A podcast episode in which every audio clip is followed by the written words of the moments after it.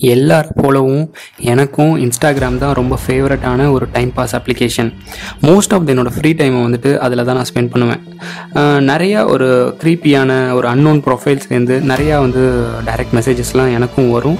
So அதுலேருந்து எப்படி அதை இக்னோர் பண்ணி ஓவர் கம் பண்ணி இருக்கணும் அப்படிங்கிற விஷயத்தையும் நான் தெரிஞ்சு வச்சுட்டு இருந்தேன் ஒரு நாள் சடனாக ஒரு ரேண்டமான ஒரு ப்ரொஃபைல்லேருந்து எனக்கு ஒரு நோட்டிஃபிகேஷன் ஒரு டிஎம் வந்திருக்கு அப்படின்ற ஒரு நோட்டிஃபிகேஷனை நான் பார்த்தேன். பெருசாக அதை பற்றி இனிஷியலாக நான் கண்டுக்கல. பட் அந்த ப்ரொஃபைல் யாராக இருக்கும்? என்னோட ஃப்ரெண்ட்ஸ் தான் ஏதோ விளையாடுறாங்களோ அப்படின்னு சொல்லிட்டு அதை செக் பண்ணி பார்க்கணுன்ட்டு அந்த ப்ரொஃபைலை ஓப்பன் பண்ணி நான் செக் பண்ணி பார்த்தப்போ அந்த ப்ரொஃபைலோட பேர் பர்ஃபெக்ட் ஆல்வேஸ் சி அப்படிங்கிற பேரில் அந்த ப்ரொஃபைல் இருந்துச்சு. அதில் என்னென்ன பிக்சர்ஸ் இருக்குதுன்னு நான் பார்க்கும்பொழுது நிறைய பொண்ணுங்களோட பிக்சர்ஸ்லாம் இருக்க ஆரம்பிக்குது. பர்டிகுலராக சின்ன வயசு பொண்ணுங்களோட பிக்சர்ஸ் பதிமூணு வயசுலேருந்து இருபது வயசு பொண்ணுங்களோட ஃபோட்டோஸ் அதில் இருந்துச்சு. இன்னும் ரொம்ப ஸ்ட்ரேஞ்சான விஷயம் என்னென்னா இந்த ஃபோட்டோஸ் எதுவுமே அந்த பர்சனுக்கு தெரியாமல் ரொம்ப சீக்ரெட்டாக மறைமுகமாக எடுக்கப்பட்ட ஃபோட்டோஸாக தான் இருக்குது ஸ்கூல் பஸ்ஸில் இருக்கக்கூடிய பொண்ணுங்களோட ஃபோட்டோஸ் பார்க் பெஞ்சில் உட்காந்துட்டு இருக்க பொண்ணுங்களோட ஃபோட்டோஸ் அப்புறம் காலேஜ் கேம்பஸ்குள்ளே இருக்க மாதிரியான ஃபோட்டோஸ் இதுதான். சரி கமெண்ட்ஸ் என்னவா இருக்கும்? சரி நெகட்டிவ் கமெண்ட்ஸாக தான் இருக்கும்னு சொல்லிட்டு எக்ஸ்பெக்ட் பண்ணி நான் உள்ளே போய் பார்க்க பார்க்க ஆரம்பித்தேன் அப்போது அதில் இருக்கக்கூடிய கமெண்ட்ஸ் எல்லாமே ரொம்ப பாசிட்டிவாக இருக்க ஆரம்பிக்குது.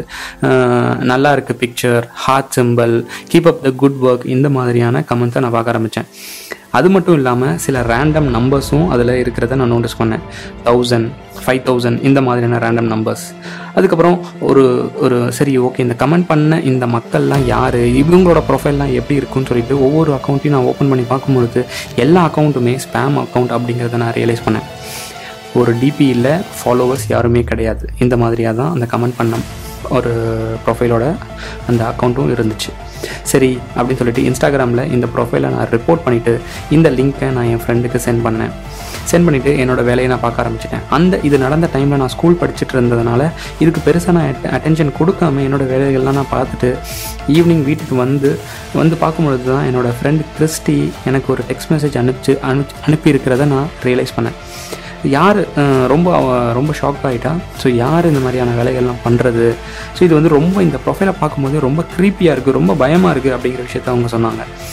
ஸோ நான் எக்ஸ்பெக்ட் பண்ணதை விட ரொம்பவே ஷாக் ஆகிட்டேன் ரொம்ப கன்சென்ட் ஆஃப் அந்த பொண்ணுங்களை அந்த அந்த டிபியில் இருந்த அந்த ப்ரொஃபைலில் இருக்கக்கூடிய அந்த பொண்ணுங்களோட ஒரு லைஃபுக்கு ரொம்பவே கன்சர்னாக என்னோடய ஃப்ரெண்டு ஃபீல் பண்ண ஆரம்பித்தா ஸோ இமீடியட்டாக இந்த விஷயத்தை போலீஸில் கம்ப்ளைண்ட் பண்ணி ஆகணும். கம்ப்ளைண்ட் பண்ணிவிட்டு அதுக்கான ஆக்ஷன்ஸ் அவங்க எடுப்பாங்க. அப்படின்னு சொல்லும் பொழுது நான் இதை ஏன் நான் பண்ணணும்?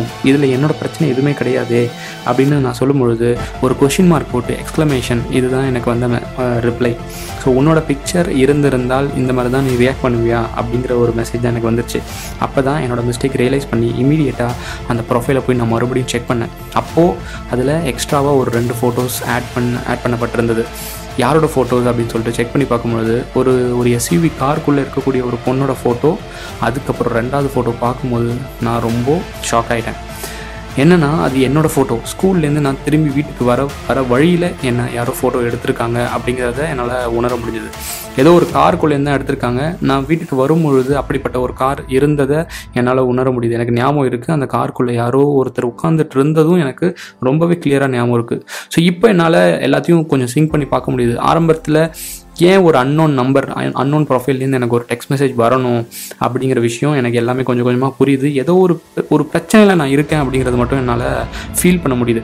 என் ஃப்ரெண்டு உடனே வந்து இதை நீ போலீஸ்கிட்ட கம்ப்ளைண்ட் இப்போ கொடுத்தே ஆகணும். இன்ஸ்டாகிராம்லேயும் ரிப்போர்ட் பண்ணிடு. நானும் ரிப்போர்ட் பண்ணுறேன் வீட்டுக்குள்ளேருந்து எங்கேயுமே வெளியே வராத. வெளியே வந்தனா உனக்கு நிறைய ரிஸ்கில் நீ இருக்க அப்படிங்கிறத எனக்கு சொன்னாங்க. ஸோ அவங்க கூட ஃபோனில் பேசி நான் வீட்டுக்குள்ளே தான் இருந்தேன். வீட்டில் நான் தனியாக தான் இருக்கேன். என் அப்பா அம்மா வீட்டில் இல்லை வெளியே போயிருக்காங்க. ஸோ நெக்ஸ்ட்டு ஒரு ஒரு சில மணி நேரம் கழித்து அந்த ப்ரொஃபைலை நான் மறுபடியும் போய் செக் பண்ண ஆரம்பித்தேன் அப்போது பேஜ் டஸ் நாட் எக்ஸிஸ்ட் அப்படிங்கிற மெசேஜ் தான் எனக்கு வந்துச்சு. சரி எனக்கு மட்டும்தான் என்ன மட்டும்தான் பிளாக் பண்ணிட்டாங்களோ அப்படின்னு சொல்லிட்டு என்னோடய ஃப்ரெண்டு கிறிஸ்டியையும் அந்த ப்ரொஃபைலை நான் செக் பண்ண சொன்னேன். கிறிஸ்டிக்கும் அதே பேஜ் டஸ் நாட் எக்ஸிஸ்ட் அப்படிங்கிற மெசேஜ் தான் வந்துச்சு. சரி ஆனால் இன்னி வரைக்கும் இந்த இன்ஸ்டாகிராம் தான் இந்த பேஜை வந்து டெலீட் பண்ணிட்டாங்களா? இல்லை அந்த க்ரியேட்டரே வந்துட்டு ஸோ இந்த மாதிரி நிறைய ரிப்போர்ட்ஸ்லாம் போக ஆரம்பிச்சதுனால அவங்களே டீஆக்டிவேட் பண்ணிட்டு போயிட்டாங்களா அப்படிங்கிறது இதனால் வரைக்கும் தெரியல. முக்கியமாக அந்த கமெண்ட் செக்ஷனில் இருக்கக்கூடிய அந்த நம்பர்ஸ் அதுக்கான அர்த்தம் என்னன்னும் தெரியல. எப்படியோ ஏதோ ஒரு மிகப்பெரிய ஒரு செட்டப்லேருந்து நான் தப்பிச்சிட்டேன் அப்படிங்கிறது மட்டும் எனக்கு கிளியராக புரியுது.